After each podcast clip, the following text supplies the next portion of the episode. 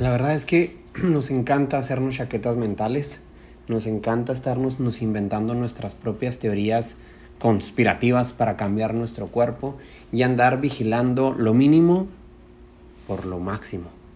No sé a qué se debe eso, la verdad es que es un comportamiento muy común en las personas que tratan de empezar a cambiar un cuerpo en cuestión de la, de la alimentación y nos enfocamos mucho en cuidar lo mínimo.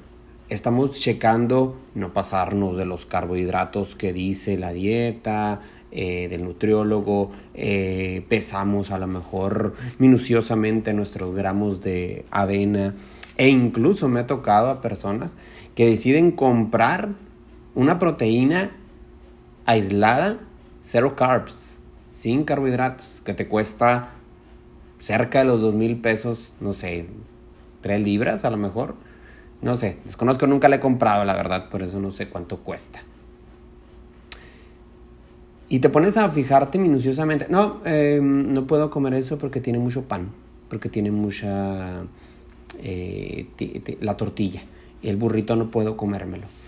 Pero está bien si lo platico de esa manera. Pero te checas sus estilos de vida y el fin de semana le entran con todo a los tacos, eh, van y se pistean un 6, un 12 de, de cervezas en realidad vale la pena entonces si te vas a ir a tomar un 12 de cervezas, ¿valdría la pena estar sacrificando una proteína de suero de leche cero carbs? Digo, esa es la pregunta que yo les pongo ahorita en contexto, ¿no? ¿De qué te sirve cuidar lo mínimo si las estructuras máximas las estás dejando a un lado? No tenemos una buena relación con los alimentos, no sabemos ni siquiera alimentarnos. Vaya, no sabemos ni lo que es la alimentación. No sabemos cómo se estructuran. Bueno, hay gente, hay personas que yo me he topado que ni siquiera saben lo que son los macronutrientes. Tú le preguntas, dime un macronutriente y te dicen, vegetales, ¿no?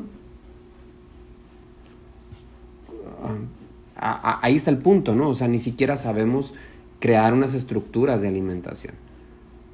Primero que nada, las estructuras para poder bajar de peso, que es lo más común que existe en la comunidad de Jazz for la mayoría de la gente busca bajar de peso. Las estructuras básicas es deja de comer más de lo que estás gastando. Eso es sencillo, en teoría, en papel. En la literatura dice que es sencillo. Come menos calorías de lo que necesita tu cuerpo y tu cuerpo automáticamente tomará las grasas acumuladas como energía y poco a poco empezará un proceso de oxidación de grasas donde obtendrá la energía suficiente para poder satisfacer las actividades diarias. Definición del diccionario básica. Las bajadas de peso son sencillas en literatura, en papel. No me malinterpretes. Un proceso de bajar de peso para una persona que lleva años con adicciones, con malos hábitos alimenticios, con problemas de alcohol, con problemas de, drogadicción en algunos de los casos, no es fácil bajar de peso. No es sencillo porque va más allá de lo que dice la literatura. Pero cuando tratamos de empezar a hacer un cambio, empezamos a fijarnos minuciosamente los puntos que nosotros creemos que están ahí el cambio. Los cambios no están ahí, los cambios son estructurales. No porque cuides que los carbohidratos que vienen dentro de una proteína te van a hacer subir de peso o van a hacer que tus procesos de, de bajar de peso sean bloqueados porque estás consumiendo una proteína que tiene carbohidratos y tú quieres la cero carbs que come la actriz de moda, porque esa es la que me dijo que tiene que ser cero carbohidratos, y el fin de semana vas y te echas unas chelas. ¿De qué sirve entonces?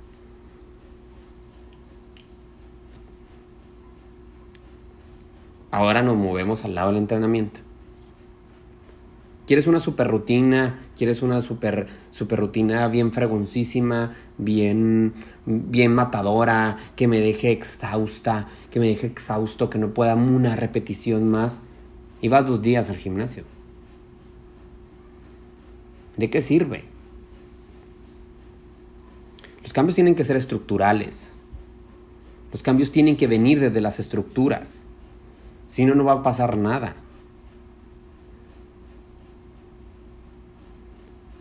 No malinterpretes mis palabras. No quiere decir que no lo intentes y que no trates de cuidarte y que no trates de empezar a hacer cosas. Pero trata de buscar los caminos más sencillos para hacerlo. ¿Quieres una dieta para empezar a bajar de peso? No le busques. ¿No tienes dinero para un nutriólogo? Corta las azúcares. Es un cambio, es una cosa. Quita los refrescos. Dos semanas. Quita los refrescos dos semanas. No, es que Aldo, yo no tomo refrescos, no me gustan.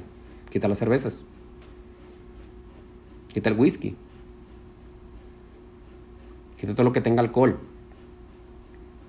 No, yo tampoco tomo, Aldo, yo no tomo nada de eso. Bueno, quita las galletas.